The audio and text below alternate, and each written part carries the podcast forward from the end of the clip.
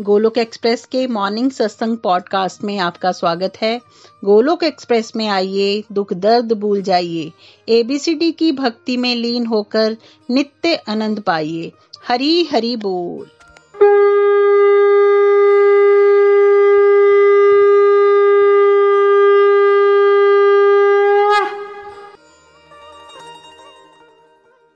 जय श्री कृष्ण चैतन्य प्रभु नित्यानंद, श्री अद्वैत गदाधर शिवासदि गौर भक्त वृंदा हरे कृष्ण हरे कृष्ण कृष्ण कृष्ण, हरे हरे। हरे राम हरे राम राम राम, हरे हरे। ओम नमो भगवते वासुदेवाय, ओम नमो भगवते वासुदेवाय, ओम नमो भगवते वासुदेवाय। श्रीमद भगवत गीता की जय, गौर निताय की जय। श्री श्री राधा श्याम सुंदर की जय। Busy through the body free as a soul Hari Hari बोल हरि हरि बोल शरीर से रहिए व्यस्त आत्मा से रहिए मस्त हरि नाम जपते हुए transform the world by transforming yourself न शस्त्र पर न शास्त्र पर न धन पर और ना ही किसी युक्ति पर हे प्रभु मेरा जीवन तो आश्रित है केवल और केवल आपकी कृपा शक्ति पर गोलोक एक्सप्रेस में आइए दुख दर्द भूल जाइए एबीसीडी की भक्ति में लीन होकर नित्य आनंद पाइए। हरी हरि बोल, हरी हरि बोल। फ्रेंड्स आप सभी का एक बार फिर से स्वागत है गोलोक एक्सप्रेस के इस मंच पे। जैसा कि आप सब जानते हैं, सारांश भगवत गीता कोर्स चल रहा है और आज फोर्थ डे है। आज इस समरी कोर्स में हम चैप्टर 11 में एंटर हो रहे हैं। अभी तक हम ये समझ चुके हैं कि भगवत गीता की मिडिल स्टेज यानी कि एक सोल की एक मिडिल स्टेज चैप्टर टेन के श्लोक नंबर 18 में जहाँ अर्जुन बोलते हैं कि अब उसका मोह दूर हो चुका है, अब उसको मज़ा आना शुरू हो चुका है और बहुत सारा ज्ञान जो भगवान ने उसको दिया, उससे वो और आनंदित, उत्साहित है। अब चैप्टर 11 में अर्जुन क्या कह रहा है, आइए सुनते हैं। भगवान से अर्जुन रिक्वेस्ट कर रहे हैं कि भगवान आपने जो ये दिव्य अलग अलग तरह के ज्ञान मुझे दिए हैं इसको सुन के मैं बहुत उत्साहित हूँ। मेरा मोह दूर हो गया है और मैं प्रभु आपके बारे में और भी जानना चाहता हूँ। मैं इच्छुक हूँ आपका ये विराट रूप देखने के लिए। विराट रूप, हम सबने इसको टीवी में ज़रूर देखा होगा। महाभारत जब चल रही थी बी आर चोपड़ा जी की या फिर दूसरी, उसमें इस विराट रूप के दर्शन ज़रूर हमने किए होंगे। भगवान अर्जुन को डिवाइन विजन देते हैं ताकि वो उस विराट रूप को देख सके। डिवाइन विजन के बिना विराट रूप के दर्शन कर पाना मुश्किल है। जब भगवान अर्जुन की रिक्वेस्ट को एक्सेप्ट करते हैं और अपने विराट रूप को उसके सामने प्रदर्शित करते हैं तो उनका वो रूप हज़ारों सूर्यों के समान जो है वो प्रकाशमान होता है। आप सब इस पॉइंट को इमेजिन कीजिए कि अर्जुन बैठे हैं, अर्जुन अपनी आँखें खोल के देखने का प्रयास कर रहे हैं और भगवान उसके सामने मैनिफेस्ट करते हैं अपना यूनिवर्सल फॉर्म इस यूनिवर्सल फॉर्म में भगवान अपने सारे अवतारों के साथ, एक साथ, एक फ्रेम में अर्जुन को दिखाई दे रहे हैं। ब्रह्मा, विष्णु, महेश, भगवान की अनन्य शक्तियाँ, सभी देवता, सभी मरुदगण, सभी के सब अलग अलग रूप में जिनको हम देखते आए हैं, वो सब एक जगह, एक विराट रूप में भगवान के उस यूनिवर्सल फॉर्म में दिखाई दे रहे हैं। अर्जुन देख रहे हैं कि कुछ लोग जन्म ले रहे हैं भगवान के उस यूनिवर्सल फॉर्म से, कुछ लोगों की मृत्यु हो रही है। सारा का सारा ब्रह्मांड उस विराट रूप में एक साथ, एक जगह पर अर्जुन को यहाँ पर दिखाई दे रहा है। देखिए ये डिवाइन विजन मिला है अर्जुन को, तब वो इस रूप को देख पा रहा है। अदरवाइज़ सोचिए, हज़ारों सूर्य एक साथ अगर चमक रहे हो, हम तो एक सूर्य की रोशनी उसको भी नेकेड आई से नहीं देख सकते। लेकिन अर्जुन वो देख पा रहे हैं क्यों? क्योंकि उसको ब्लेस्ड किया गया है डिवाइन विजन के साथ। ये डिवाइन विजन किसको मिलेगा? जिसके ऊपर भगवान की कृपा होगी। भगवान की कृपा किस पे होगी? जो भगवान के साथ मैत्री भाव रखेगा और भगवान की भक्ति में रत होगा। जिससे भगवान खुश होंगे, उसको ये बातें जो है वो दिखाई भी देंगी, सुनाई भी देंगी, समझ में भी आना शुरू हो जाएँगी। यहाँ देखिए, एक बात बिल्कुल क्लियर हो रही है भगवान के इस विराट रूप से। ये इंसान है जिसने भगवान को भी बांट रखा है। भगवान के यहाँ कोई पॉलिटिक्स नहीं है, कोई भेदभाव नहीं है, कोई अलग अलग नहीं है। यहाँ से क्लियर हो रहा है, भगवान एक हैं, लेकिन उनके रूप अनेक हैं अलग अलग हैं। सब अपनी अपनी श्रद्धा के मुताबिक भगवान के अलग अलग रूप के प्रति आकर्षित होते हैं। बट इसका ये मतलब नहीं है कि जैसे इंसान क्या करता है, मैं भगवान शिव का भक्त हूँ, मैं ब्रह्मा जी का भक्त हूँ, मैं किसी देवी देवता का भक्त हूँ, लेकिन उनके भक्त तो बने अच्छी बात है, लेकिन साथ साथ में जो दूसरे हैं, उनको हम डिलिटल करना शुरू कर देते हैं या किसी दूसरे डिवोटी को हम नीचा दिखाना शुरू कर देते हैं, ऐसा बिल्कुल ना करें बिकॉज़ यहाँ से हमें क्लियर हो रहा है कि भगवान एक हैं और इस विराट रूप के माध्यम से हमें बता रहे हैं कि मैं ही अलग अलग फॉर्म्स में आप सबके सामने आता हूँ। इसलिए पॉलिटिक्स नहीं, भगवान के जिस भी रूप में आपकी आस्था है, उस रूप का भजन करें, लेकिन दूसरों के रास्ते जो हैं, उनको भी आप प्रेम करें। यहाँ साफ़ साफ़ बता रहे हैं आप भगवान कि देखो, अर्जुन, मैं काल रूप में यहाँ पर आया हूँ, और तुम्हारे मतलब पांडवों के अलावा, दोनों सेनाएँ जो हैं चाहे वो कौरवों की है, चाहे वो पांडवों की है, वो मारे जाने वाली हैं। दोनों ही सेनाओं के बारे में घोषित कर दिया है भगवान ने। और वो काल के रूप में कह रहे हैं कि मैं यहाँ पर आया हूँ। भगवान समय है, भगवान काल है। ये मृत्यु जो हर समय हर इंडिविजुअल के सिर पे बैठी है, वो कोई और नहीं, वो भगवान है। और क्यों कहा गया कि दोनों साइड के लोग मारे जाएँगे? दैट मीन्स एक साइड बुरे लोग मतलब कौरवी साइड जो बुरे लोगों को रिप्रेजेंट करती है, पांडवी साइड अच्छे लोगों को रिप्रेजेंट करती है और कह रहे हैं दोनों ही मारे जाएँगे। कितना ट्रू है ये बात? देखिए, हम चाहे अच्छाई कर रहे हैं, चाहे हम बुराई कर रहे हैं, मृत्यु तो हम सबको आनी है। लेकिन एक बात जो भगवान ने यहाँ कही कि पांडवों के अलावा सब मारे जाएँगे। तो पांडव क्यों बच जाएँगे? बिकॉज़ पांडव भक्त हैं। बच जाने का मतलब ये नहीं कि उनको मृत्यु नहीं आएगी, उनको भी मृत्यु आएगी, लेकिन वो जन्म और मरण के चक्कर से छूटने वाले हैं, ये भगवान उनको एश्योरेंस कर रहे हैं। तो जो भक्त होगा, जो भगवान की बातों को सुनेगा, अपने जीवन में उतारने का प्रयास करेगा, भगवान उसको क्लियरली ये कह रहे हैं कि आपको मैं जन्म मृत्यु से बाहर निकाल दूँगा। भगवान अर्जुन को कह रहे हैं कि भाई तुम उठो, लड़ो, यश अर्जित करो, तुम्हारे लिए मैंने स्टेज ऑलरेडी सेट कर रखी हुई है। ये जो दिख रहा है तुम्हें, ये सब ऑलरेडी मेरे द्वारा मारे जा चुके हैं। ये भीष्म, द्रोण, कर्ण, जयद्रथ, ये सब मेरे द्वारा पहले से मारे जा चुके हैं। तुम्हें तो केवल उठना है और लड़ना है, तुम तो केवल निमित्त मात्र हो। बड़ा इंपॉर्टेंट पॉइंट यहाँ पे भगवान ने अर्जुन को बताया कि तुम एक इंस्ट्रूमेंट हो, उससे ज़्यादा कुछ नहीं। कहीं अहंकार में मत चले जाना कि तुमने कुछ किया है। अल्टीमेटली सब कुछ करने वाले भगवान हैं। हम तो केवल निमित्त मात्र हैं, लेकिन इस निमित्त मात्र को, इस इंस्ट्रूमेंट होने के भाव को, भगवान के ज़रिया बनने के भाव को कई बार डिवोटीज या फिर आम जनता जो कि डिवोटी नहीं है, वो उसको मिसयूज करती है, अपने मन घड़न तरीके से जीवन जीती है और फिर ब्लेम भगवान पे डाल देती है, अरे सब कुछ तो करने वाले भगवान है। ऐसा बिल्कुल नहीं। हम गलत काम करें, ये हमारी चॉइस है। हम जो गलत कर रहे हैं, वो हमारी चॉइस है, उसको भगवान पे ना डालें। वहाँ हम निमित्त नहीं है। भगवान डिवोटी को निमित्त बनाएँगे, जो दसवें चैप्टर तक तो पहुँच ही गया हुआ है, जिसके अंदर वो क्वालिटीज हैं जैसी अर्जुन के अंदर हैं, उसको वो इंस्ट्रूमेंट बनाएँगे अपने किसी कार्य के लिए। तब निमित्त मात्र कहना बिल्कुल सही है। जब हम ये करते हैं कि अगर हमारे से कोई अच्छा काम हो जाता है और हम कहते हैं, ये हे प्रभु, ये आप ही की कृपा से हुआ है, मेरे अंदर तो कोई क्षमता ही नहीं है। वहाँ अपने आप को हम्बल बनाए रखने के लिए ये बात ज़रूर याद रखें कि जो भी हमारे माध्यम से अच्छा हो रहा है, भगवान की भक्ति हो रही है, वो केवल और केवल उनकी कृपा से हो रही है। भगवान यहाँ क्लियर बता रहे हैं कि हमारे अंदर अलग अलग तरह की नेगेटिविटीज हैं। उन नेगेटिविटीज को मैं ऑलरेडी खत्म कर चुका हूँ, तुम प्रयास तो करो। हम कई बार लथार्जी के कारण, आलस के कारण बैठ जाते हैं, अरे मुझसे नहीं होगा। अर्जुन को पुश किया जा रहा है। देखो, तुम्हारे सामने जितने चैलेंजेस हैं, वो ऑलरेडी मेरे द्वारा खत्म किए जा चुके हैं। ये नाम जो मैंने यहाँ पर लिए, ये कुछ और नहीं। ये बेसिकली हमारे अंदर बैठी हुई अलग अलग ग्रंथियाँ हैं नेगेटिविटीज हैं।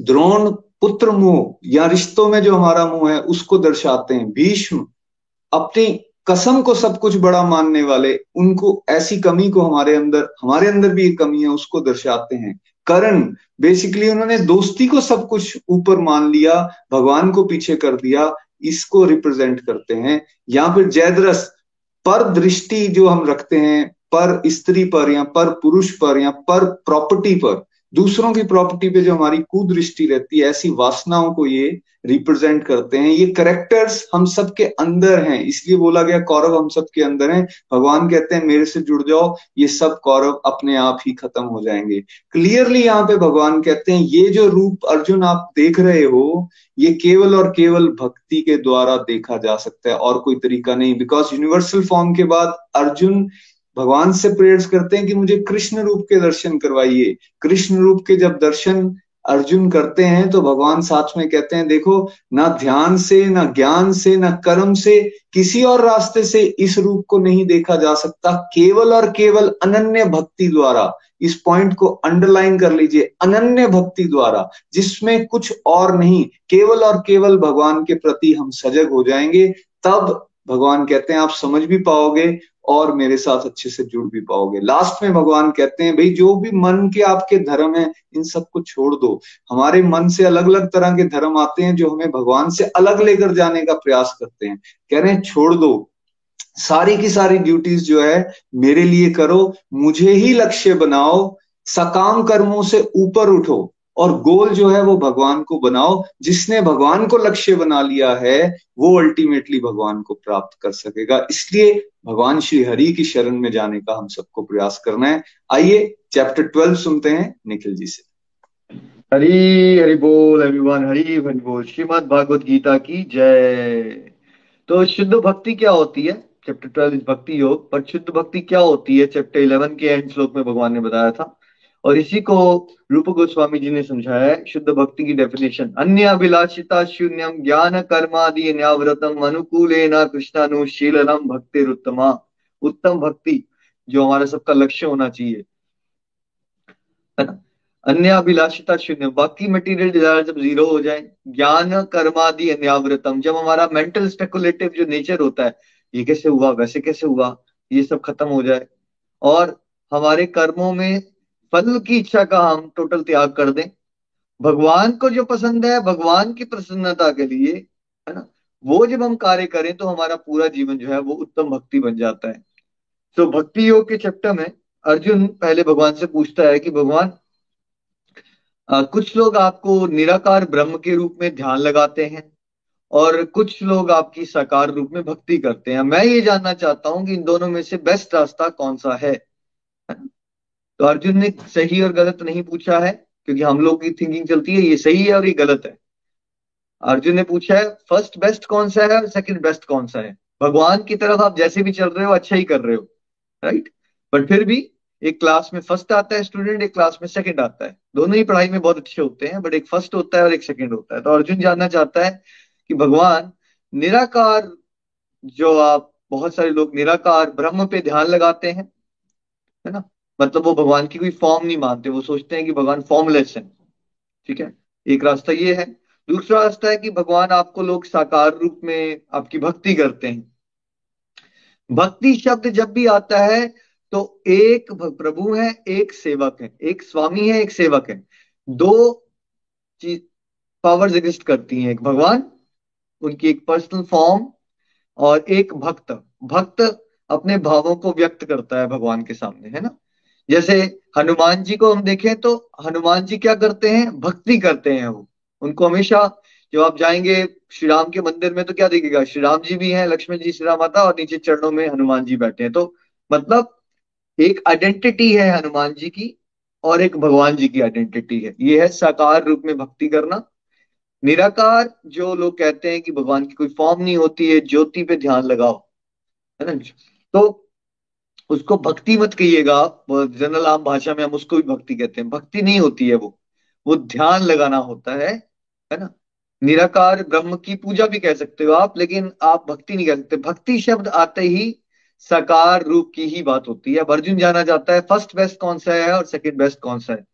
तो भगवान ने बड़ा क्लियर शब्दों में बताया, जो साकार रूप में मेरी भक्ति करते हैं, मुझे प्राप्त करना ही अपने जीवन का लक्ष्य बना लेते हैं अपनी सारी ड्यूटीज़ मुझे समर्पित करते, करके करते हैं। वो टॉप मोस्ट है मेरी नज़रों में। वो रास्ता सबसे सरल भी है और सबसे परफेक्ट भी है। संसारिक जीवन में जो सबसे परफेक्ट चीज़ होती है, वो सरल नहीं होती। मतलब जो हायर अचीवमेंट होती है, वो सरल नहीं होती। फॉर एग्ज़ाम्पल अगर आपको अपने लोकल कॉलेज में एडमिशन लेनी है ज़्यादा आसान है, लेकिन अगर आपको आईआईटी आईएम में एडमिशन लेनी है तो और मुश्किल है। लेकिन भगवान के रास्ते में देखिए, सबसे सरल भी और सबसे बेस्ट भी, भक्ति योग, ना। और, भगवान कहते हैं, जो मेरे निराकार ब्रह्म पे ध्यान लगाना चाहते हैं, वो रास्ता बहुत ट्रबलसम है, बहुत मुश्किल है। देखिए, एक सिंपल सी बात है, आपको बोला जाए, आपने मेरे पे ध्यान लगाना है आम भाषा में, और मैं वॉइस कॉल पे आ जाऊँ अभी, और आपने मुझे कभी देखा ही ना हो। नितिन जी आसान लग रहा है या मुश्किल लग रहा है? आप मिले नहीं मुझे जानते नहीं हो, और आपको मैं दिख नहीं रहा हूँ। आसान लग रहा है मुश्किल है। मुश्किल है बहुत मुश्किल है। ओके अब मैं दिख रहा हूँ आप सबको। तो आइडिया लग रहा है आपको आपको मुझे याद करना ज़्यादा आसान हो जाएगा। कॉमन सेंस कह रही है आपकी ठीक है? तो मान लीजिए जैसे जो वीडियो कॉल में और वॉइस कॉल में फ़र्क है वैसे ही वो साकार और निराकार में फ़र्क है ऐसे समझने की कोशिश कीजिए। ठीक है? गलत नहीं है वो रास्ता वो रास्ता बहुत मुश्किल है। दूसरा जैसे मान लीजिए एक लेडी प्रेग्नेंट है और उसका बेबी है उस माँ की कोक के अंदर दूसरा एक लेडी डिलीवरी हो चुकी है बच्चा आ गया है वर्ल्ड में। तो कौन से केस में नितिन जी प्यार करना लाड लगाना आसान है माँ के लिए? जब वो प्रेग्नेंट थी तब या बेबी की डिलीवरी के बाद? जब डिलीवरी हो चुकी है बच्चा सामने एग्जिस्ट कर रहा है तब लाड लड़ाए जाएँगे तब प्यार किया जाएगा। है ना? तो ये जो सेकंड वाला ऑप्शन था ये भक्ति योग है। यहाँ पे जैसे बेबी दिख रहा है और दूसरे वाले केस में बेबी तो है, लेकिन बेबी जो है वो माँ की कोख में है, ठीक है? तो ये दोनों एग्ज़ाम्पल से एक निराकार है और एक साकार है। है तो दोनों। ऐसा नहीं कि नहीं है दोनों। है दोनों, लेकिन आसान कौन सा है? और भावों में किसमें अंतर आ जाता है? तो पहले जो आसान है और भगवान की तरफ़ से मोस्ट परफेक्ट वो भक्ति योग का रास्ता है, ठीक है? दूसरा प्रैक्टिस में जो हम अपने एक्सपीरियंस से आप बता रहे हैं कि डे टू डे लाइफ में प्रैक्टिकली उसको एग्जीक्यूट करना ध्यान वाले मार्ग को ग्रस्त आश्रम वाले लोगों के लिए, खासकर कलयुग में, बड़ा मुश्किल है। है ना? क्योंकि इतना डिस्ट्रैक्टिंग एटमोसफेयर है और हमारा मन चंचल है, बहुत ज़्यादा चंचल हो चुका है। हम सबको क्या वैदिक ज्ञान की कोई प्रैक्टिस है या बचपन से हम गुरुकुलों में पढ़े हुए हों, बड़ी स्ट्रिक्ट लाइफ जी हुई है हम लोगों ने। हमारे लोगों के हालात खस्ता है, बड़ी वैदिक दृष्टि से हमारे हालात बहुत खस्ता है। रात को लेट सोना टीवी देखना आते हैं उल्टी सीधी पड़ी हुई है हमारा तो हमारा सात सात्विक गुण इतना कोई स्ट्रांग नहीं है।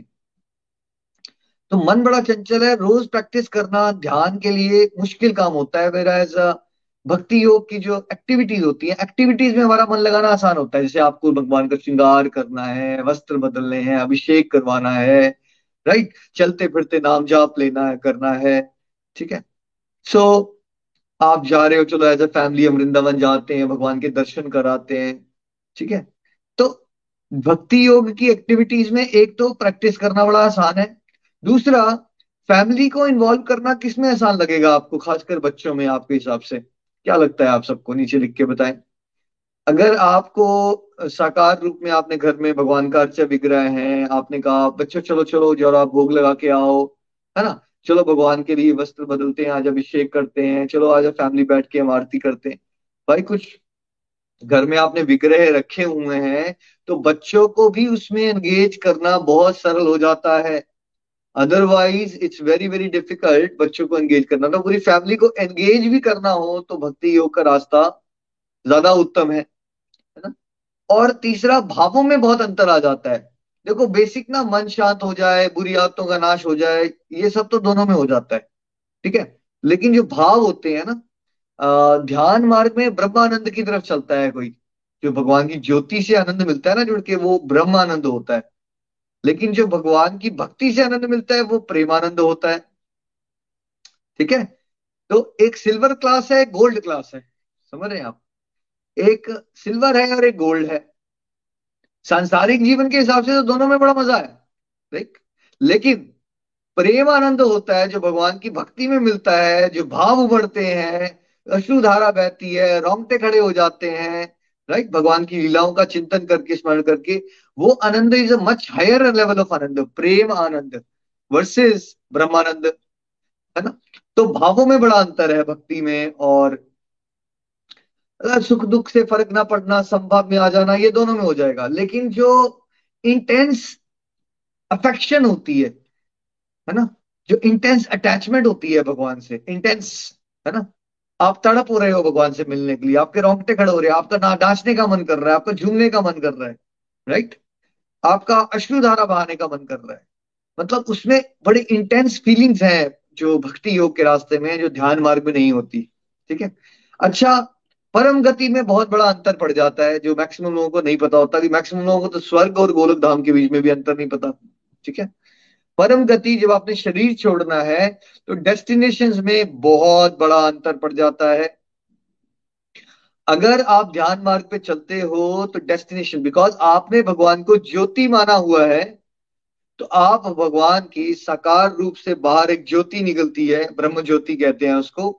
आप भगवान की ज्योति में लीन हो जाओगे। उसका कहने का मतलब है, आपकी इंडिविजुअल एग्जिस्टेंस समाप्त हो जाएगी।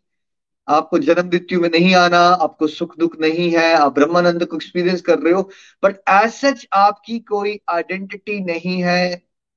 तो जो भक्त होते हैं, उनके लिए ये एक स्पिरिचुअल सुसाइड होता है है ना? भक्त क्या चाहते हैं? भक्त हमेशा भगवान के नित्य संगी बन के भगवान की सेवाओं में लीन होना चाहते हैं। तो जो लीन होना शब्द है, ये ध्यान योगी के लिए और भक्ति योगी के लिए बहुत बड़ा भेद है इन दोनों में।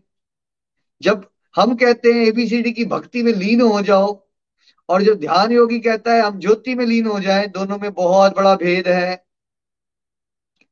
लीन होता है डीप एब्जॉर्प्शन। भक्त के लिए डीप एब्सॉर्प्शन भगवान के विचारों में, भगवान के रूप में, भगवान की लीलाओं में, भगवान के गुणगान में। और ध्यान योगी के लिए लीन होना मतलब उसकी आइडेंटिटी जो मर्ज हो गई है ब्रह्म ज्योति में और उसकी एग्जिस्टेंस खत्म हो गई है। निर्वाण हो गया है, मोक्ष हो गया ठीक है? जबकि जो भक्त है, उसकी एक ट्रू एग्जिस्टेंस शुरू हुई है। सच्चिदानंद विग्रह वो जीवन जहाँ आप अमर हो गए हो, जहाँ आप चित्त में, पूरे ज्ञान में हो, जहाँ आप हमेशा आनंद में हो और आपकी एक स्पिरिचुअल बॉडी है, भगवान की ही तरह। और भगवान के धाम में, भगवान के करोड़ों धाम है, उसमें से वैकुंठ धामों में से सबसे टॉप मोस्ट प्लेनेट भगवान का। जैसे अमीर लोग होते हैं, उनका एक घर नहीं होता, बहुत सारे घर होते हैं।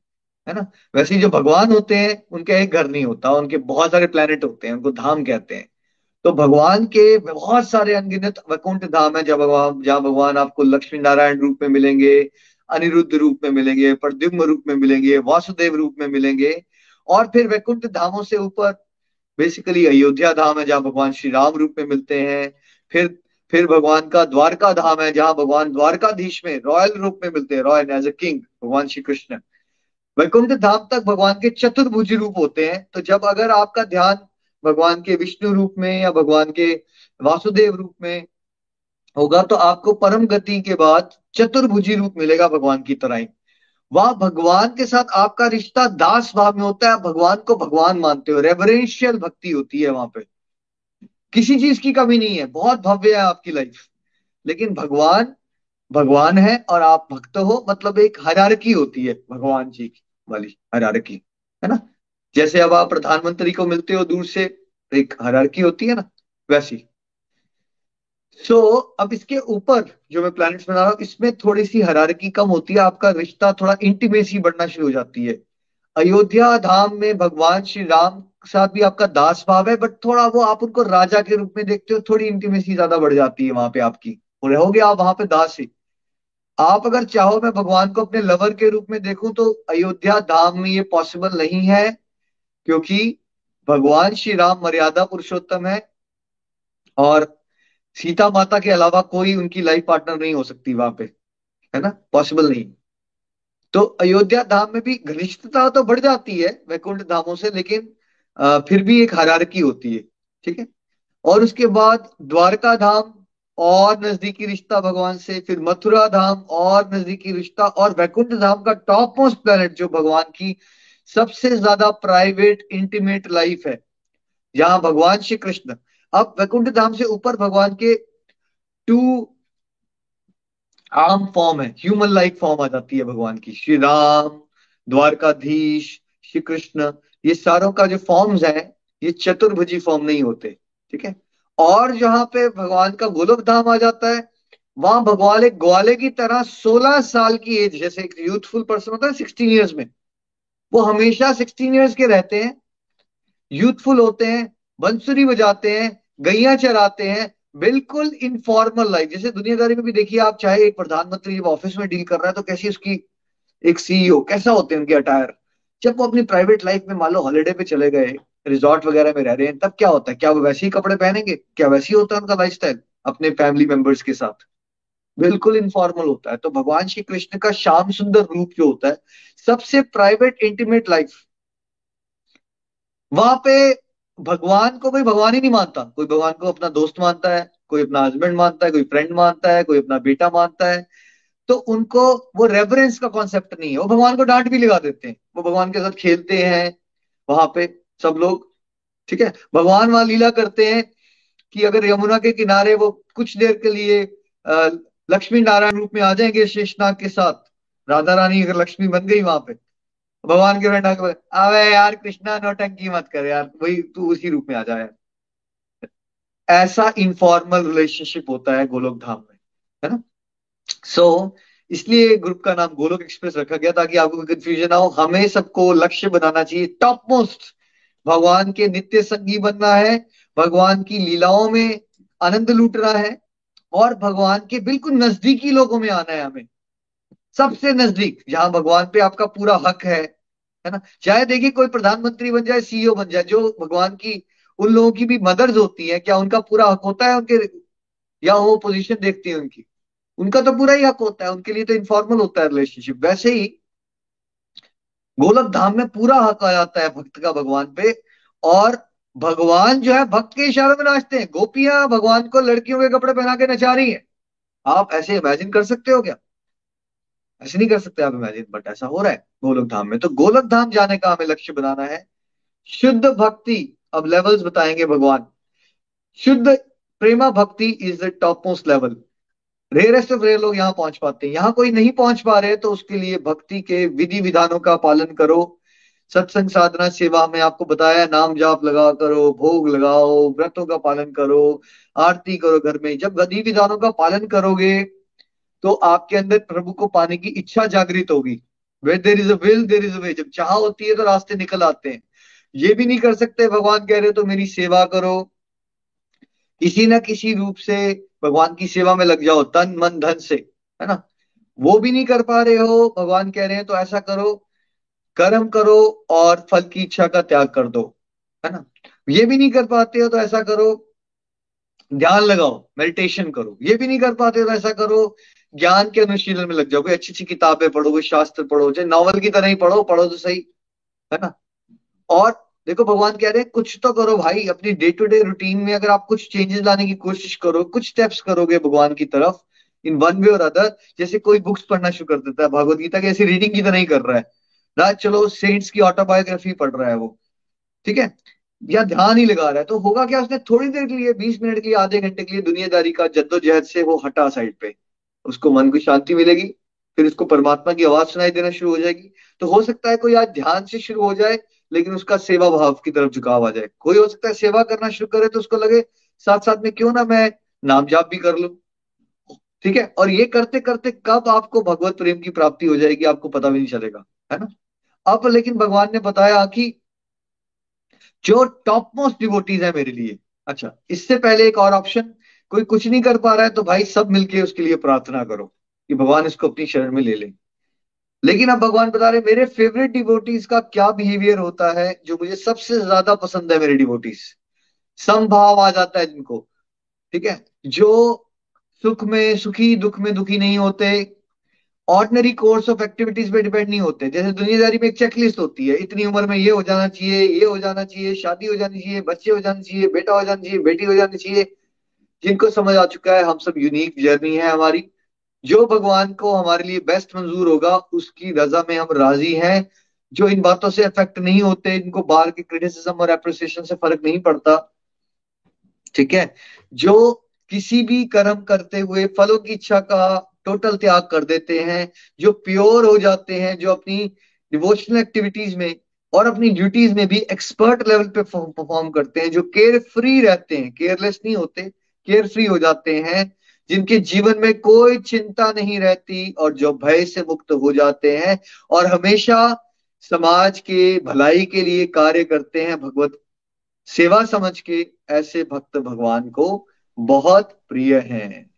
हरी, हरि बोल।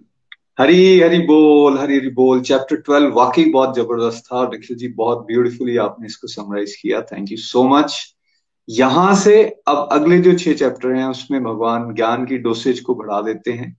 चैप्टर थर्टीन में अर्जुन के बहुत सारे क्वेश्चन हैं, वो प्रकृति के बारे में जानना चाहता है, पुरुष के बारे में, ज्ञान के बारे में गेय के बारे में, क्षेत्र क्या है, क्षेत्रज्ञ क्या है?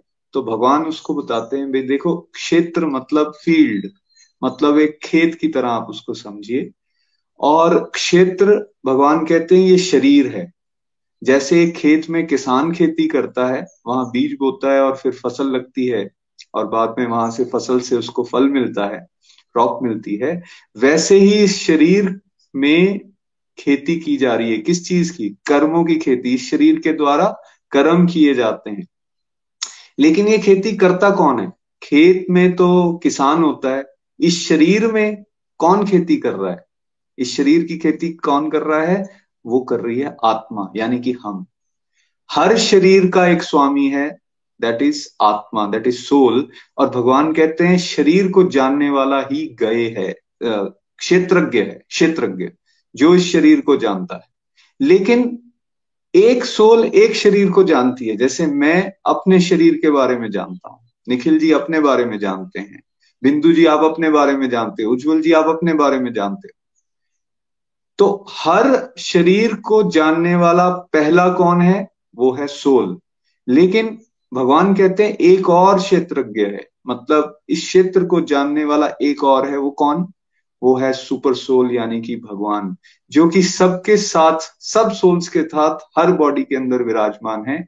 डिफरेंस ये है कि सोल जो है, वो अपने शरीर को जानने वाली, एक शरीर को जानने वाली है वेर एज जो परमात्मा है, जो सुपर सोल है, वो समस्त शरीरों को एक समय पर जानने वाले जैसे खेत का मालिक अपने खेत से ही कंसर्न है। लेकिन जो गवर्नमेंट होती है, उस गवर्नमेंट ने क्या किया होता है उसने, जितने खेत, जितने फ़ील्ड जितने प्लॉट्स उस एरिया के अंदर हैं, सबका रेवेन्यू रिकॉर्ड मेंटेन किया होता है। बिल्कुल वैसे ही भगवान को हम सब के बारे में सब कुछ पता होता है। हम आज क्या सोच रहे हैं? हम हज़ारों साल पहले क्या कर रहे थे? हर जन्म के अंदर हमने क्या एक्टिविटीज़ की, कौन सी डिजायर्स हमने फुलफिल कर ली और कौन सी डिजायर्स हमारी फुलफिल नहीं हुई, कौन सी शेष रह गई, ये सब कुछ भगवान को पता होता है। सोचिए, भगवान का जो मदर कंप्यूटर है, वो कितना स्ट्रांग है। एक क्षण की भी ऐसी जानकारी नहीं है जो वो मिस करते हैं। तो क्षेत्र क्या हो गया? क्षेत्र है ये शरीर और क्षेत्रज्ञ कौन हो गया? क्षेत्रज्ञ हैं दो, पहली सोल और दूसरी सुपर सोल। सोल जो है, वो केवल एक शरीर को जानती है वेर एज सुपर सोल जो है, वो समस्त शरीरों को जानने वाले हैं। भगवान कहते हैं, भाई, किसी को ये बात समझ आ गया, क्षेत्र क्या है और क्षेत्रज्ञ क्या है? मतलब बॉडी सोल और सुपर सोल और ये कैसे काम कर रहे हैं? किस कॉम्बिनेशन में काम कर रहे हैं? किसी को ये समझ आ गया, यही एक्चुअली में ज्ञान है। अब देखिए इस ज्ञान के बारे में तो ना तो स्कूल्स में बताया जा रहा है, ना घरों में बताया जा रहा है। हमें दुनियादार, दुनियादारी का तो सारा ज्ञान दिया जा रहा है। लेकिन जिसको भगवान ज्ञान कह रहे हैं, उसके बारे में कोई चर्चा नहीं हो रही। इस ज्ञान को समझना हमें बहुत ज़रूरी है। साथ ही में भगवान एक राइटर लगा रहे हैं। इन बातों को लॉजिक से नहीं समझ सकते क्वेश्चन करने से नहीं समझ सकते, अपनी बुद्धि से नहीं समझ सकते। इन बातों को केवल और केवल भक्ति के द्वारा समझा जा सकता है। मतलब भक्त बनो साफ़ साफ़ शब्द, में बताया जा रहा है। भगवान इस चैप्टर में बताते हैं कि देखो सोल डिज़ायर करती है अंदर बैठी हुई। और शरीर के माध्यम से फिर सारी की सारी एक्टिविटीज़ होती हैं शरीर के माध्यम से। आ, सुख और दुख जो हम भोगते हैं वो शरीर के लेवल पे भोग रहे हैं। लेकिन इसके पीछे जो सही मायने में वजह कौन है? वजह है सोल सोल डिज़ायर करता है, मुझे एक्स चाहिए, मुझे वाई चाहिए। और जब उसको एक्स या वाई मिल जाता है तो फिर उसका पैकेज में जो दुख और सुख आता है, वो किसको भोगना पड़ता है? वो हमारे शरीर को भोगना पड़ता है।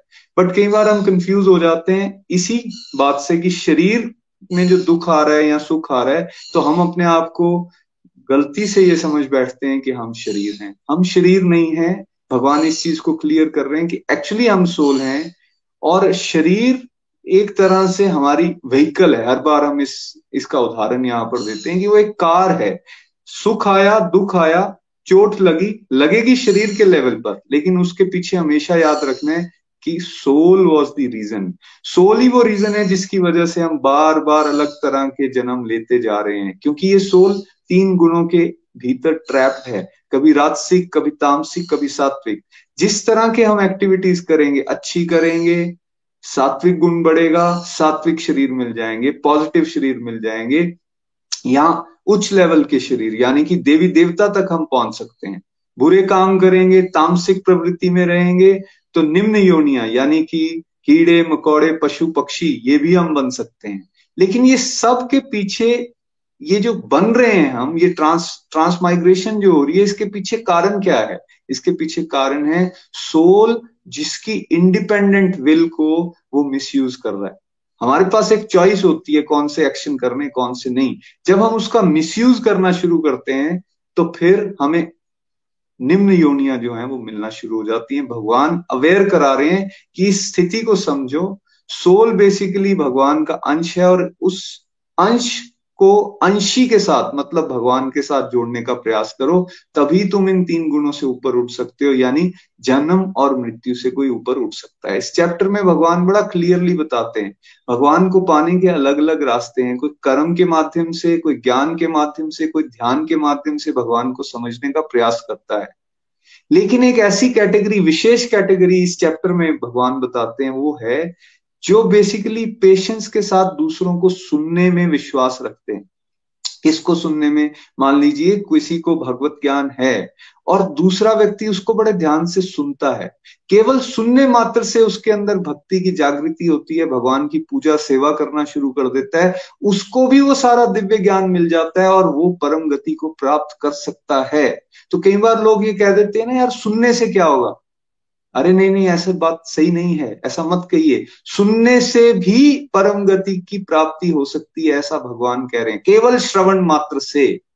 तो खाली जब हम ये बोल देते हैं, अरे, सुनने से कुछ नहीं होगा। नहीं, ऐसी बात नहीं है। इसलिए कहा जाता है, सत्संग को सुनिए। सुनते सुनते आपके क्वेश्चंस के आंसर्स आपको मिलना शुरू हो जाएँगे। आपका विश्वास पक्का होना शुरू हो जाएगा। आपकी साधना और सेवा की स्पीड बेटर हो जाएगी, केवल सुनने और सुनने मात्र से। गोलोक एक्सप्रेस में जो ट्रांसफॉर्मेशन आप डिवोटीज में देख रहे हैं, उस सब लोग जो हैं, वो इस श्रवण की विधि का प्रयोग कर रहे हैं। इवन नवधा भक्ति के अंदर भी प्रहलाद महाराज ने सबसे पहली भक्ति किसी को बोला है तो उसको श्रवण भक्ति बोला गया सुनिए तो भगवान के बारे ज़रूर आप सब लोग सुनते रहिए। यही चैप्टर से busy through the body free as a soul जो टैगलाइन है, उसको भी लिया गया है, क्योंकि भगवान यहाँ पे कह रहे हैं बिल्कुल क्लियर तरीके से कि सारे एक्शंस जो हैं, वो बॉडी के माध्यम से होते हैं। सोल अंदर से फ्री है, इसलिए उस फ्री सोल को भगवान के साथ जोड़िए हरी हरी बोल करते रहिए। तभी हम सारी अपनी ड्यूटीज़ को डिवोशनली करते हुए भी कभी भी परेशान, विचलित नहीं होंगे। हमारी आउटपुट जो है वो बढ़ जाएगी। हम बेटर परफॉर्मेंस करेंगे, अपनी सारी ड्यूटीज़ को भी अच्छी तरह से निभाएँगे। और जो हमारा लक्ष्य है, भगवान श्री हरि का धाम, जिसके बारे में अभी निखिल जी ने चर्चा की गोलोक धाम उस लक्ष्य की तरफ़ भी हम निरंतर बढ़ते रहेंगे। भगवान कह रहे हैं कि मैं सर्वत्र हूँ, हर जगह। मेरे आँख, नाक, कान, मुँह सब जगह पर हैं। भगवान के सीसीटीवी कैमराज हर जगह हैं।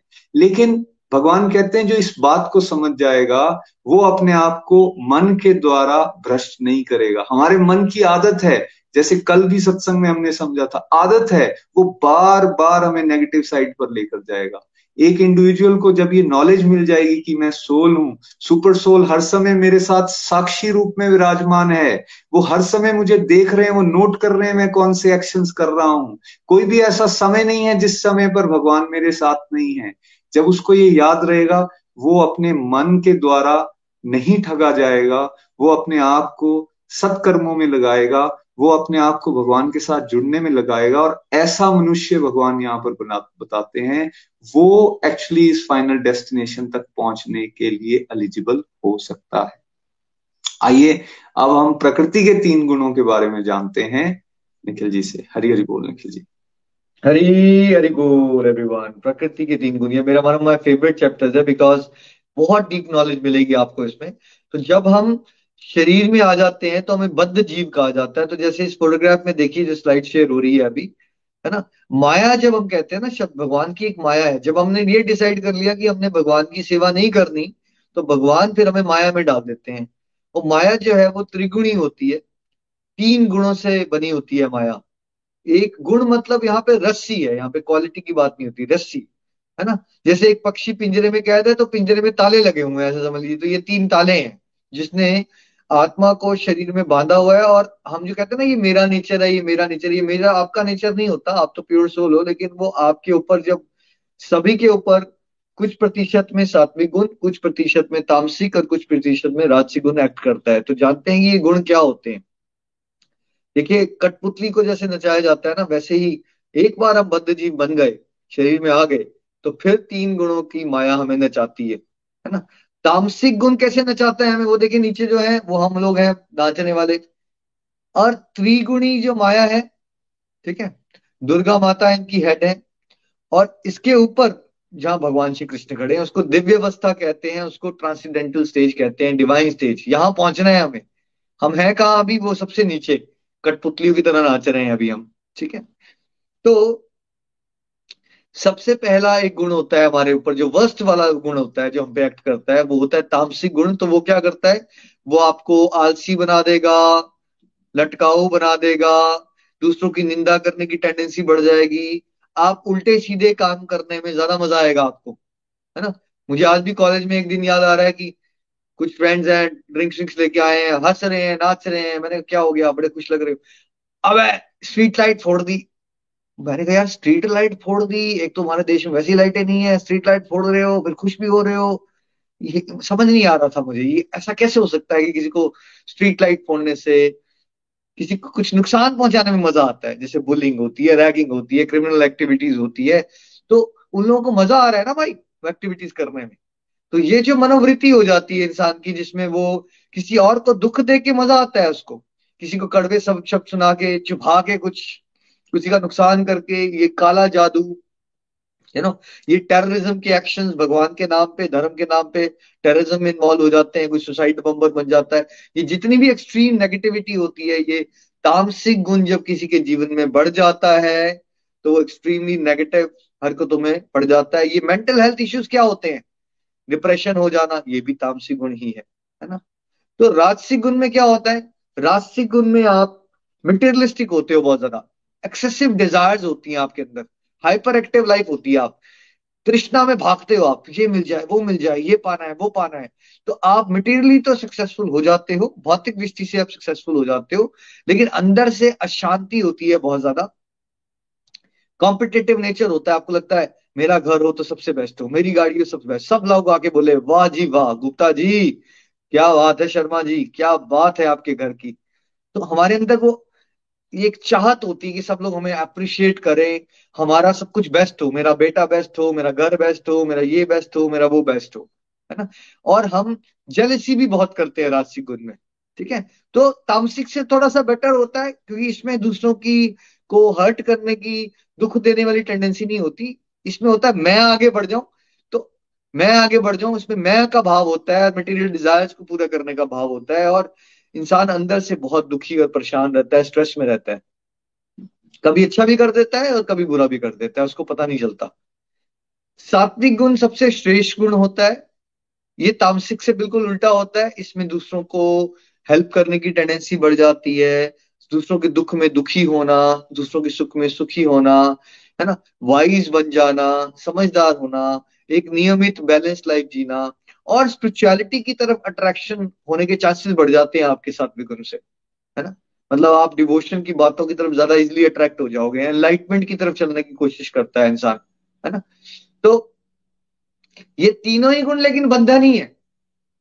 तामसिक गुण हमें, अगर तामसिक गुण बढ़ा के हम कार्य करते रहेंगे तो नीचे की योनिया मिलेंगी हो सकता है हमारी डिमोशन इतनी हो जाए कि पताल लोक में पहुँचा दिया जाए, नर्क में भेज दिया जाए और और भी हो सकता है कि मनुष्य योनि छीन ली जाए हमसे, है ना? राजसिक गुण में हम कार्य करते रहेंगे तो कुछ पाप करेंगे, कुछ पुण्य करेंगे तो मिश्रित योनियाँ मिलेगी, है ना? डिपेंड करता है कितने परसेंटेज में हमने क्या किया।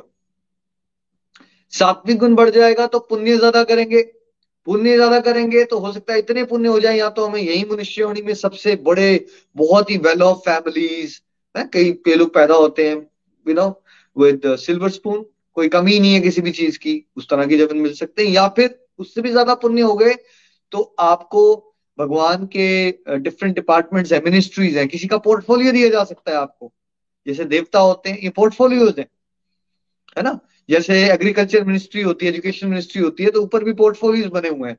वायुदेव, अग्निदेव राइट अग्नि का डिपार्टमेंट वायु का डिपार्टमेंट तो अगर आपके पुण्य बहुत ज़्यादा हो जाए तो हो सकता है आपको बहुत ही ज़्यादा super luxurious life with high level of power मिल जाएगी मटेरियल वर्ल्ड की।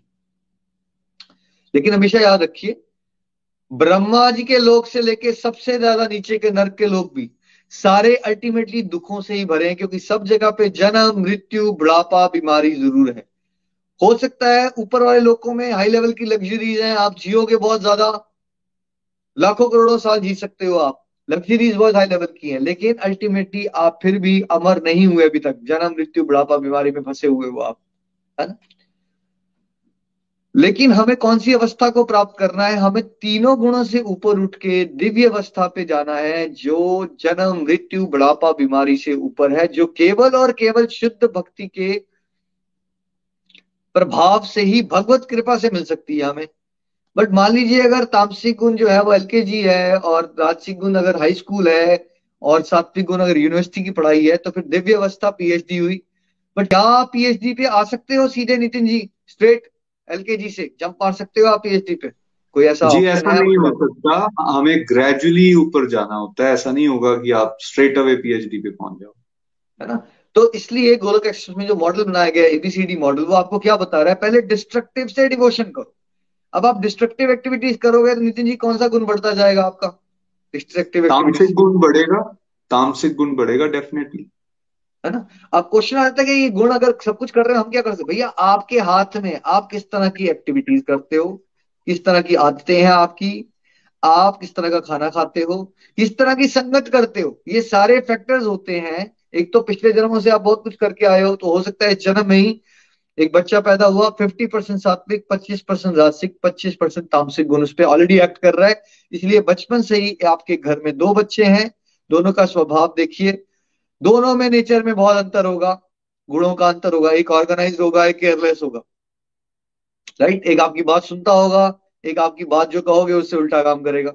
राइट तो आपने अभी संस्कार देना भी शुरू नहीं किए हैं बट दोनों के स्वभाव में अंतर है, क्योंकि पिछले जन्मों के कर्मों के अनुसार सबके ऊपर डिफरेंट मात्रा में डिफरेंट प्रतिशत में सात्विक, राजसिक और तामसिक गुण एक्ट करते हैं। इन गुणों को बदला जा सकता है यस बदला जा सकता है। कैसे? जब आप सत्संग साधना, देखो फोर एस स स स स स सात्विक गुण। जितना सत्संग, साधना, सेवा, सदाचार के बारे में सोचोगे एक्शंस लोगे, अपनी डाइट सात्विक करोगे, अपनी संगत को चेंज करोगे, हरि नाम करोगे, उतना ही ज़्यादा आपका तामसिक और राजसिक गुण घटता जाएगा। सात्विक गुण जब बढ़ेगा तो आपका मन शांत रहेगा, आप समझदार बनोगे हेल्पफुल बन जाओगे, बात करने का तरीके में पोलाइटनेस आएगी तो आपका आज का जीवन भी सुधर जाएगा। और जब सात्विक गुण बढ़ता है तो आपको जब फिर भगवान की बातें सुनोगे, आज आप भगवान की बातें सुन रहे हो, दो साल सत्संग साधना सेवा के बाद यही श्लोक सुन रहे होगे, मैं ही बता रहा हूँ आपको। बट जो आपकी समझने की डेप्थ है, वो कब ज़्यादा होगी? जब आपका सात्विक गुण बढ़ जाएगा तो यही बातों को बहुत गहराई से अलग अलग एंगल से समझ पा रहे होगे आपको, और आनंद भी ज़्यादा मिल रहा होगा। तो भगवान की बातें भी गहराई से तभी समझ आती है जब किसी का सात्विक गुण होता है। इसलिए बिगिनर जो है, साधक क्वेश्चन पूछते रहते हैं। अब होता है, मान लीजिए आपका पात्र है, एक लीटर वाला, आप समझना चाहते हो बातें, हज़ार लीटर वाली, कहाँ से समझ आएँगी आपको? कैपेसिटी नहीं है आपकी, ठीक है? इसलिए हम कहते हैं, सत्संग साधना सेवा कीजिए। विद टाइम आपको अपने आप भगवत कृपा से आंसर्स मिलते हैं। और सात्विक गुण तक कम से कम सोसाइटी को पहुँचना है। अगर हम चाहते हैं एक पीसफुल हार्मोनियस सोसाइटी बने तो इसलिए सात्विक ज्ञान, जो गोलक एक्सप्रेस होलिस्टिक एजुकेशन के थ्रू देने की कोशिश कर रहा है, या आजकल गवर्नमेंट भी कुछ इनिशिएटिव ले रही है, वो होलिस्टिक एजुकेशन तक आना बहुत ज़रूरी है, नहीं तो सात्विक गुण नहीं होगा तो रेप मर्डर क्राइम चोरी, चिकारी, है ना? ईर्ष्या, वासना, ये सभी बढ़ेगा समाज में। तो सात्विक ज्ञान तक पहुँचना बहुत ज़रूरी है। Even if you want to live in हमें नहीं सोचना है डेथ के बाद की बात, तभी सात्विक ज्ञान तक पहुँचना बहुत ज़रूरी है सोसाइटी में, एक पीस और हार्मनी को मेंटेन करने के लिए। और फिर सात्विक ज्ञान में स्थित होने के बाद, जब हम भक्ति के रास्ते में आगे बढ़ते हैं, तब हमें डिवाइन टॉपिक्स की गहराई से अंडरस्टैंडिंग होती है। और भगवान ने कहा, जो नित्य निरंतर मेरी शुद्ध भक्ति में काम करेगा, उसको मैं फटाफट इस तामसिक, राजसिक, सात्विक से ऊपर उठा के दिव्य बना देता हूँ। और ये दिव्यता ही वो पोजीशन है जो अल्टीमेट हैप्पीनेस की पोजीशन है, जिसको दिव्य आनंद कहते हैं। आप दिव्य आनंद को प्राप्त कर सकते हो। हमेशा याद रखना है आपको, तामसिक वर्स्ट ठीक है? जैसे आप पक्षी हो, पिंजरे में कह दो, एक सबसे बड़ा ताला है तामसिक गुण का उससे छोटा ताला है राजसिक गुण का सबसे छोटू ताला है सात्विक गुण का। सात्विक गुण में सूक्ष्म रूप में एक अहंकार होता है कि मैं बहुत अच्छा हूँ, मैं बाकियों से बेटर हूँ। सात्विक गुण में जब आप शुद्ध भक्ति का तड़का डाल लेते हो निमित मात्र का भाव ले आते हो तो फिर आपके कर्म पुण्य नहीं रहते, फिर आपके कर्म अकर्म बन जाते हैं, भक्ति बन जाते हैं। तो बाहर से दिखने में सात्विक कर्म और भक्ति में कोई अंतर नहीं है।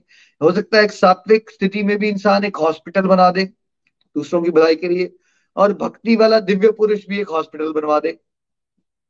दिखने में दोनों हॉस्पिटल बन रहे हैं, दोनों ही अच्छे काम हो रहे हैं, लेकिन अंदरूनी रूप में सात्विक गुण वाले के अंदर एक सूक्ष्म अहंकार रह जाएगा कि मैंने किया है, और जो भक्ति युक्त कर्म कर रहा है, जो दिव्य पुरुष है, उसको ये समझ आ चुका होगा, मैं कौन होता हूँ करने वाला? निमित मात्र हूँ, भगवान की कृपा से वो मुझसे करवा रहे हैं। तो ये वाला भाव में अंतर होता है। तो सात्विक गुण में पुण्य ज़रूर मिलता है, लेकिन दोबारा जन्म लेना पड़ता है आपको बिकॉज़ आपके अंदर अभी भी सूक्ष्म अहंकार है। ठीक है? अच्छे जन्म ज़रूर मिल जाते हैं, लेकिन जन्म लेना पड़ता है। तो हमें अच्छे कार्य करने हैं, लेकिन साथ में भक्ति भाव से करने निमित्त मात्र का भाव मेंटेन करके, तभी हम दिव्य पर, दिव्य स्थिति तक पहुँच सकते हैं। इसलिए वो जो मिसकंसेप्शन समाज में लोग कहते हैं अच्छे अच्छे काम करो, भक्ति करने की क्या ज़रूरत है? अच्छे अच्छे काम अगर आप केवल करते हो, भक्ति नहीं करते हो तो आपको अच्छे कर्म का भी अहंकार आ जाएगा। बिकॉज़ अच्छे कर्म का क्रेडिट किसको दोगे आप? जो आपको लोग तारीफ़ करेंगे, वाह जी वाह, आपने बड़ा अच्छा काम किया। क्रेडिट किसको दोगे? आपने अहंकार को क्रेडिट दोगे आप। फिर आप अहंकार में उड़ जाओगे। इसलिए हमें सात्विक गुण के साथ दिव्य प्रेमा भक्ति को ऐड करना है, ताकि हमें सात्विक अहंकार ना आए और हम शुद्ध सत्व को प्राप्त करें, जिसको वासुदेव स्टेज कहते हैं, और वही स्टेज होती है जिसमें आप परम गति को प्राप्त कर सकते हो। श्रीमद भागवत गीता की जय। चलिए फिफ्टीन चैप्टर पे चलते हैं। हरी हरी बोल। ये जो शुद्ध स्टेज है, यहीं से एक्चुअली एलिजिबिलिटी क्राइटेरिया शुरू होता है गोलोक धाम पहुँचने का, उस शाश्वत राज्य तक पहुँचने का, और यही चैप्टर 15 में भगवान बता रहे हैं, भाई जिसने झूठी प्रतिष्ठा को छोड़ दिया, जिसने मोह से और कुसंगति से मुक्ति पा ली, जिसने सुख और दुख के ऊपर उठकर ये इस बात को समझ लिया कि वो इटरनल है और हर समय भगवान के साथ जुड़ना उसका कार्य है। जिसने ये बातों को समझ लीजिए लिया, वो एलिजिबल हो जाएगा इस शाश्वत राज्य तक पहुँचने के लिए। तो जैसे कोई जॉब के लिए आप अप्लाई करते हो एलिजिबिलिटी क्राइटेरिया होता है। आपने पर्टिकुलर कोर्स किया हुआ है, आपके पास ये डिग्री है, आपके पास इतने पॉइंट्स होने चाहिए, तब आप इस जॉब के लिए अप्लाई कर सकते हो। वैसे ही अगर कोई शाश्वत राज्य तक भगवान के पहुँचना चाहता है तो भगवान कहते हैं, ये जो आप संसारिक प्रतिष्ठाओं में, पद की प्रतिष्ठा, पैसों पैसों का एक जो हमारे अंदर होता है, या रूप का कि मैं बहुत सुंदर हूँ, या मेरे अंदर कोई बड़ी अच्छी क्वालिटी है, इस तरह की जो हमारे अंदर जो फीलिंग्स है ना, ये अगर रहेंगी, तब आप भगवान के इस धाम तक नहीं पहुँच सकते। जिसने मोह से अपने आप की मुक्ति कर ली है। हम लोग सब मोह में जीवन को जी रहे हैं। हम सब अपने आप को शरीर शरीर से जुड़े हुए रिश्ते समझ के जीवन को जी रहे हैं। जिस दिन ये मोह टूट जाएगा, ठीक है बॉडी मिली है, यहाँ सारी ड्यूटीज़ तो करनी है, लेकिन अल्टीमेटली हम भगवान के सेवक हैं, भगवान के साथ जुड़ना हमारा काम है। ये बात जिस दिन समझ आ जाएगी, मोह टूट गया, सपना जिसमें हम जी रहे हैं, ये सपना जब टूटेगा भगवान कहते हैं, आप एलिजिबल हो जाओगे। साथ में कुसंगति, जिसको बार बार यहाँ बोला जा रहा है डिस्ट्रक्टिव एक्टिविटीज़ जो है हमारी, कुसंगति शारीरिक तौर पे हो सकती है, कुसंगति मानसिक तौर पे भी हो सकती है। आजकल जो सोशल मीडिया पे हम बैठे रह रहे हैं क्या क्या चीज़ें हम देख रहे हैं टीवी जो देख रहे हैं हम, उससे कितनी सारी नेगेटिविटी अपने अंदर लेकर जा रहे हैं, ये सब संगत है आज की डेट अगर हम करेंगे कुसंग, अंदर लेकर डिस्ट्रक्टिव एक्टिविटीज़ को जाएँगे, या सब जो डिस्ट्रक्शन देख रहे हैं हम, कहीं पे रेप कहीं पे मर्डर कहीं पे चुगली, कहीं पे चोरी की बातें, कहीं पे करप्शन की बातें, वो सब अंदर लेकर जा रहे हैं तो फिर हम पॉजिटिव कैसे होने वाले हैं? इसलिए भगवान ने कहा, कुसंगति से बचो मतलब सत्संग की तरफ़ आ जाओ, तब ये सुख और दुख का जो हम विचलित होते हैं, उस, उससे विचलित होना बच जाएँगे, उससे ऊपर उठेंगे, भगवान को लक्ष्य बनाएँगे और भगवान कह रहे हैं, तब आप इस शाश्वत राज्य के लिए एलिजिबल हो जाओगे। भगवान प्रेरणा दे रहे हैं, हम सबके अंदर ये कैपेबिलिटी और कैपेसिटी है। वो कह रहे हैं, आप उठो, मेहनत करो, आप सब ये कर सकते हो। भगवान साथ ही साथ हमें अल्यूर कर रहे हैं, अपने धाम के दर्शन भी करवा रहे हैं, जिस गोलोक धाम का वर्णन निखिल जी ने किया कि वो वाकई बहुत सुंदर है। वहाँ बिजली, पानी, इन सब चीज़ों के लिए हमें बिल नहीं पे करने पड़ते हैं। ना ही सूरज और चंद्र की रोशनी पे ये धाम डिपेंडेंट है। भगवान से इतनी रोशनी प्रकाशमान वहाँ पर निकलती है। वो सारा का सारा लोग जो है भगवान की अपनी दिव्य प्रकाश के साथ प्रकाशित हो जाता है। वहाँ में किसी तरह की चिंता नहीं, वहाँ किसी तरह की कुंठा नहीं, वहाँ किसी तरह का द्वेष जेलसी गॉसिप ये सब नहीं। सब बहुत एक्सट्रीमली सुंदर है वहाँ पर और सबके अपने अपने घर हैं वहाँ पे। सबके पास अपने प्राइवेट प्लेन्स हैं जो मन की गति से चलते हैं। मन के साथ आप इमेजिन करोगे, यहाँ पर मुझे प्लेन चाहिए, वहाँ प्लेन आ जाएगा। वहाँ ऐसे ऐसे वृक्ष हैं, जहाँ से आप कुछ भी मांग सकते हो। वृक्ष में केवल फल नहीं, वहाँ आपकी कोई भी इच्छाएँ हैं, कल्प वृक्ष उनको बोलते हैं। कोई भी इच्छा है, वो पूरी हो जाती है। लेकिन एक चीज़ वहाँ जो है, बड़ी इंपॉर्टेंट है, वहाँ कोई अपनी इच्छा का दुरुपयोग नहीं करता। सब लोग भगवान की सेवा में लगे हुए हैं, किसी ना किसी रूप में। वहाँ सब लोग जीवंत हैं। भगवान की मुरली है तो वो भी जीव है। भगवान का पंख है तो वो भी जीव है, भगवान के कपड़े हैं तो वो भी जीव है। सब में होड़ लगी है कि हम भगवान की सेवा कैसे करें, कैसे उनको खुश कर सकें। सब एक तक लगाकर भगवान को निहार रहे हैं। सब कुछ होने के बावजूद भी कोई किसी चीज़ से विचलित नहीं हो रहा और केवल और केवल भगवान की तरफ़ आकर्षित हैं। ये ऐसा धाम यहाँ जाने की हमें डिज़ायर करनी चाहिए। देखिए, हम कभी अमेरिका की पिक्चर्स देखते हैं, कभी कश्मीर की देखते हैं, कभी फेसबुक पे अलग अलग जगह हमारे फ्रेंड्स गए होते हैं, हमें लगता है, यार वाओ कितनी प्यारी जगह है, यहाँ जाना है। ऐसे डिज़ायर जागृत होती है। भगवत गीता के माध्यम से स्क्रिप्चर्स के माध्यम से भगवान हमारे अंदर एक डिज़ायर जागृत करवा रहे हैं भाई, जाना ही है तो गोलोक धाम की डिज़ायर करो ना बिकॉज़ ये डिज़ायर आप करोगे, ये सबसे ऊँची डिज़ायर है। देखिए, इस बात को समझना पड़ेगा, भगवान हमें कहीं भी डिज़ायर लेस होने की बात नहीं कर रहे हैं। वो कह रहे हैं कि आप डिजायर्स करो, लेकिन आध्यात्मिक डिजायर्स करो। गोलोक धाम में कब पहुँच सकूँ? कैसे मैं भगवान को खुश कर सकूँ? ये डिजायर्स हम सबकी होनी चाहिए। भगवान कह रहे हैं, ये बातें वो समझ पाएँगे जो प्रैक्टिस कर रहे हैं, जो मेहनत कर रहे हैं। लेकिन जो प्रैक्टिस ही नहीं करता, वो इन बातों को नहीं समझ पाएगा। And it is so true अगर मान लीजिए मैं एक एडवोकेट हूँ, मैंने लॉ तो कर ली, लेकिन मैं इसकी प्रैक्टिस ना करूँ। मैंने पाँच साल प्रैक्टिस ही नहीं की, और फिर मेरे पास कोई एक मर्डर केस या सिविल सूट लेकर आएगा, मुझे क्या पता चलेगा मैं उस पर क्या काम करूँगा? लेकिन अगर मैंने मेहनत की होगी, मैं रोज कोर्ट जा रहा हूँ रोज मैं सीनियर्स को देख रहा हूँ उनके साथ एसोसिएट कर रहा हूँ तब मैं उस केस को पाँच साल के बाद समझ भी पाऊँगा। बिल्कुल वैसे ही भक्ति के रास्ते में ऐसा लोग सोचते हैं कि बस एक नॉवल की तरह भगवत गीता को उठाया, एक पेज को इधर से उधर पलटा, अरे यार कुछ समझ नहीं आया। ऐसे कैसे समझ आ जाएगा? भाई आपको टाइम देना पड़ेगा, आपको एक्सपर्ट की गाइडेंस पे बैठना पड़ेगा, आपको पेशेंस के साथ इसको समझने की कोशिश करनी पड़ेगी। एक साल पूरा हम देते हैं जब हम स्कूल की एक क्लास पढ़ते हैं। एक साल देते हैं। तो मतलब छठी से सातवीं में जाने के लिए एक साल। और ये जो सोल से जुड़ा हुआ ज्ञान है, जो असंख्य जन्मों से चलता जा रहा है बार बार जन्म, मृत्यु, इसकी स्टडी को समझने के लिए एक दिन भी नहीं, एक क्षण भी नहीं। कोशिश करें, मेहनत करें, अपने आप को समय देने का प्रयास करें। भगवान कहते हैं, विस्मृति भी मेरे से, स्मृति भी मेरे से, और ज्ञान भी मुझी से है। ये जो हम भूल जाते हैं, हम प्रैक्टिस करना दैट मीन्स हमारी डिज़ायर वीक हो गई है।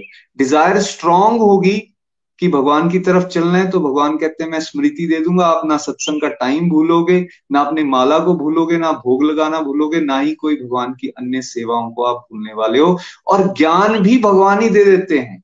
इसलिए चिंता नहीं करनी होती कि यार हमें ये समझ नहीं आ रहा, वो समझ नहीं आ रहा। भगवान अंदर बैठे हुए हैं। आप सिंसियर डिज़ायर तो करो, भगवान मैंने आपकी तरफ़ बढ़ना है। वो अपने आप आपको राइट स्टेप्स भी बता देंगे। भगवान कहते हैं कि भाई डाउट फ्री होकर डाउट फ्री होकर मेरे साथ जुड़ जाओ। शक मत करो। श्रद्धा और विश्वास के साथ मेरे साथ जुड़ जाओ। मैं आपको बिल्कुल सही रास्ते पर चलाता हुआ अपने धाम तक लेकर आऊँगा। श्रीमद भगवत गीता की जय। हरे कृष्णा हरे कृष्णा कृष्ण कृष्णा हरे हरे। हरे हरे। राम हरे राम राम राम हरे हरे Have a wonderful Krishna conscious day, everyone. घर घर मंदिर हर मन मंदिर हरि हरि बोल हरि हरि बोल गोलोक एक्सप्रेस से जुड़ने के लिए आप हमारे email address info at the rate of Golok express dot O R G द्वारा संपर्क कर सकते हैं, या हमारे व्हाट्सएप या Telegram number seven zero one eight zero two six eight two one से भी जुड़ सकते हैं। आप हमसे फेसबुक पेज और यूट्यूब के माध्यम से भी जुड़ सकते हैं। हरी हरी बोल।